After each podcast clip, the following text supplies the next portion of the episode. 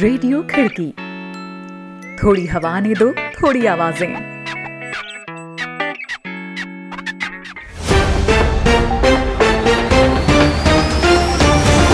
आज है 17 मार्च, दिन बुधवार। खिड़की इंटरनेशनल बुलेटिन में अभिवादन स्वीकार करें शादाब हसन खान का। एक नज़र कार्यक्रम की खास खबरों पर। विरोध, प्रदर्शनों और भयानक दमन के बीच म्यांमार में खाने पीने और तेल की कीमतों में उछाल, परिजन कर रहे मृतकों की शोक सभाओं की तैयारियाँ। यूएन ने चेताया, समाधान न निकला तो अगले 10 साल और युद्ध झेलेगा सीरिया। लीबिया में अंतरिम सरकार ने संभाली सत्ता, दिसंबर में चुनाव का रास्ता साफ़। रहेंगे दुनिया भर की और भी अहम खबरें तो बने रहे बुलेटिन में शादाब हसन खान के साथ।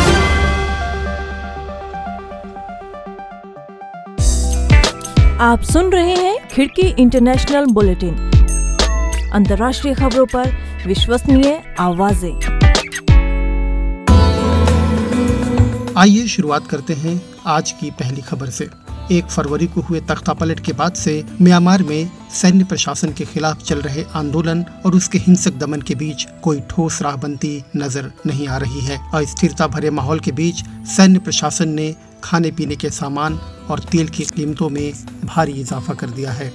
साथ ही चुनी हुई अपदस्थ की गई सरकार की ओर से अंतर्राष्ट्रीय राजदूत डॉक्टर सासा पर म्यांमार की सेना की ओर से राजद्रोह के गंभीर आरोप लगाए गए हैं। म्यांमार में अस्थिरता भरी इन हालात की तस्वीर उकेरती एक रिपोर्ट सुने हमारे सहयोगी रोहित जोशी से। म्यांमार में वे परिवार जिनके सदस्य बीते दिनों में सैन्य तख्ता पलट के खिलाफ हुए विरोध प्रदर्शनों के दौरान पुलिस और सेना की हिंसा का शिकार होकर मारे गए हैं। अब अपने ऐसे परिजनों को याद करते हुए उनके अंतिम संस्कार और शोक सभा की तैयारी कर रहे हैं। सोमवार की शाम प्रदर्शनकारियों ने मोमबत्तियों के साथ शांतिपूर्ण प्रदर्शन किया था। Monitoring group Assistance Association for Political Prisoners ने कहा है कि रविवार को हुई हिंसा के दौरान मारे गए चौहत्तर लोगों में तीन बच्चे भी शामिल हैं। वहीं सोमवार को भी 20 लोगों की मौत प्रदर्शनों के दौरान हुई। पुलिस कार्रवाई में हुई है। इस बीच म्यांमार के सैन्य प्रशासन ने डॉक्टर सासा नाम के एक व्यक्ति पर गंभीर राजद्रोह का आरोप लगाया है। डॉक्टर सासा अंतर्राष्ट्रीय स्तर पर म्यांमार की असल सरकार के तौर पर मान्यता चाह रहे, अपदस्थ कर दिए गए म्यांमार के सांसदों के एक संगठन, सीआरपीएच के अंतर्राष्ट्रीय प्रवक्ता हैं। वे देश के बाहर किसी अज्ञात जगह से अंतर्राष्ट्रीय स्तर पर म्यांमार के सैन्य प्रशासन को अपदस्थ करने के लिए कूटनीतिक कोशिशें कर रहे हैं। डॉक्टर सासा के खिलाफ सेना ने म्यांमार की जनता को सिविल नाफरमानी के लिए उकसाने म्यांमार पर अंतर्राष्ट्रीय प्रतिबंध लगाने की वकालत करने और सेना का तख्ता पलट कर देने की कोशिशों के आरोप लगाए हैं। इधर भारी हिंसक दमन के बावजूद लगातार तीखे प्रदर्शनों से जूझ रहे सैन्य प्रशासन ने म्यांमार की अर्थव्यवस्था को हुए गंभीर नुकसान के बीच खाने पीने की चीज़ों और तेल की कीमतों में इजाफा कर दिया है। संयुक्त राष्ट्र की food agency World Food Programme ने कहा है कि तेल और खाने पीने की चीज़ों की कीमतों के बढ़ने ने गरीब लोगों की ज़िंदगी को कठिन बना दिया है। डब्ल्यूएफपी ने कहा है कि खाने पीने की अलग अलग चीज़ों की कीमतों में अलग अलग जगहों पर चार प्रतिशत से लेकर पैंतीस प्रतिशत तक का भी इजाफा हुआ है।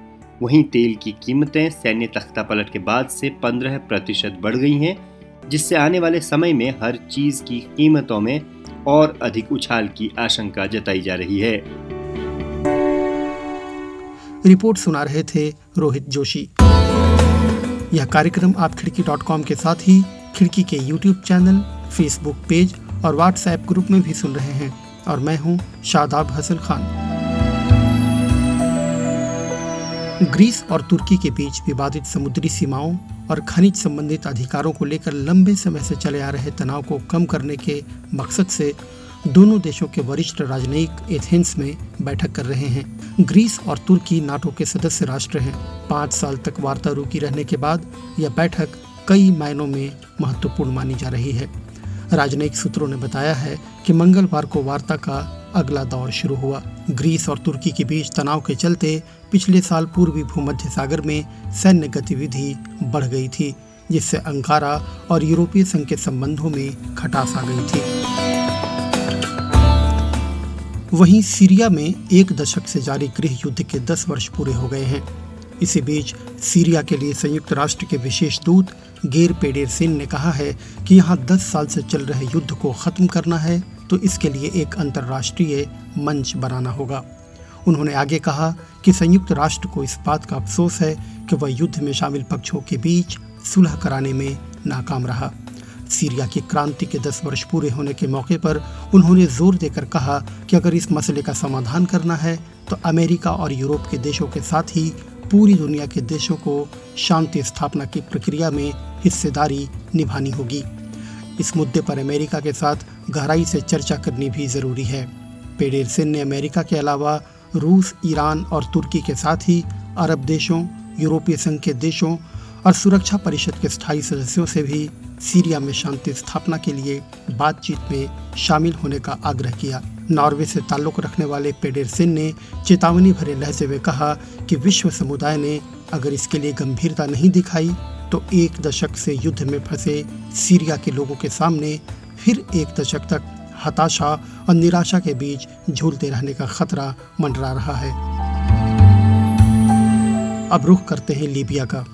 लीबिया में एक संक्रमणकालीन सरकार ने राजधानी त्रिपोली में सत्ता संभाल ली है।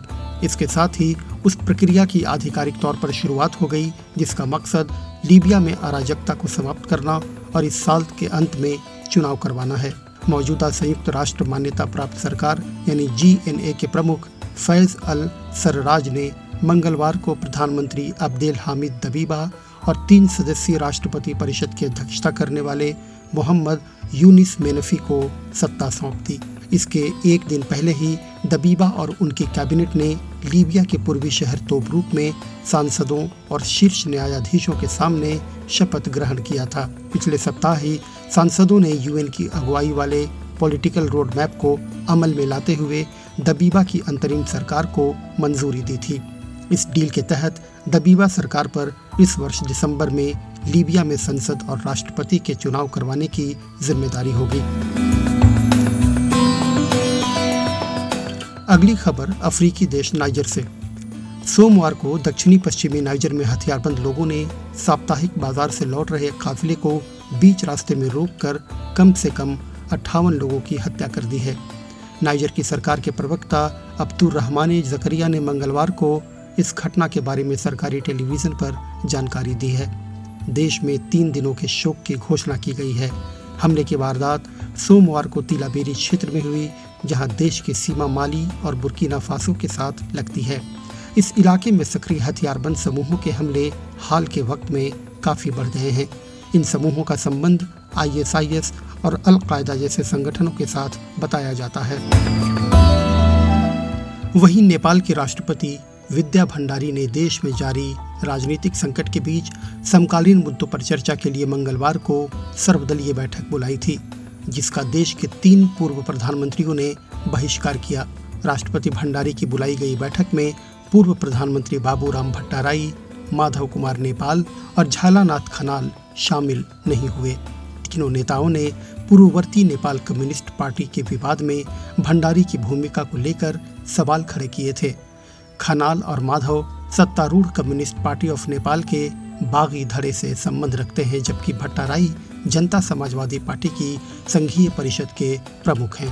इन पूर्व प्रधानमंत्रियों ने सार्वजनिक तौर पर आरोप लगाया कि राष्ट्रपति भंडारी संविधान संरक्षक की भूमिका निभाने में नाकाम रही और यहाँ तक कि वह प्रधानमंत्री के पी शर्मा ओली के असंवैधानिक कदमों का समर्थन करती रहीं। ओली ने दिसंबर में संसद भंग कर दी थी। अब चलते चलते एक और खबर पर नज़र। इजरायली पुरातत्व विज्ञानियों ने एक रेगिस्तानी गुफा में दर्जनों प्राचीन यहूदी धार्मिक पांडुलिपियों के अंश की खोज करने की मंगलवार को घोषणा की है। माना जाता है कि करीब 1900 साल पहले रोम के खिलाफ हुए यहूदी विद्रोह के दौरान इन्हें छिपाया गया था। प्राचीन वस्तु प्राधिकार के मुताबिक इन पांडुलिपियों पर बाइबल संबंधी यूनानी भाषा में शब्द लिखे हुए हैं। रेडियो कार्बन पद्धति से इसके दूसरी सदी के होने का पता चला है। यरूशलेम के दक्षिणी हिस्से में स्थित रेगिस्तान में पुरातात्विक खुदाई के दौरान पिछले 60 साल में मिली यह पहली पांडुलिपियाँ हैं। समझा जाता है कि यह द केव ऑफ़ हॉरर, यानी खौफनाक गुफास्थल पर पाए गए चर्म पत्र लेखों से संबद्ध है। उन पर 40 लोगों के नाम दर्ज हैं, जिनके नर कंकाल 1960 के दशक के दौरान खुदाई में पाए गए थे। यह गुफा यरूशलेम के दक्षिण में स्थित जूडियन रेगिस्तान के खड्ड में स्थित है। तो दोस्तों, आज के बुलेटिन में इतना ही। ये बुलेटिन आपको कैसा लगा, इस बारे में ज़रूर कमेंट करें। आप जिस भी प्लेटफॉर्म पर खिड़की को सुन रहे हैं, लाइक और शेयर करना ना भूलें। खिड़की के यूट्यूब चैनल को भी सब्सक्राइब करें और बेल आइकन टैप कर लें, ताकि हर अपडेट आपको मिलती रहे।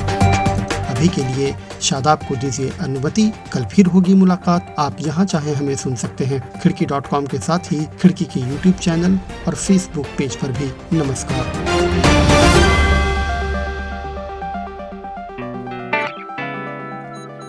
रेडियो खिड़की। थोड़ी हवा ने दो थोड़ी आवाज़ें।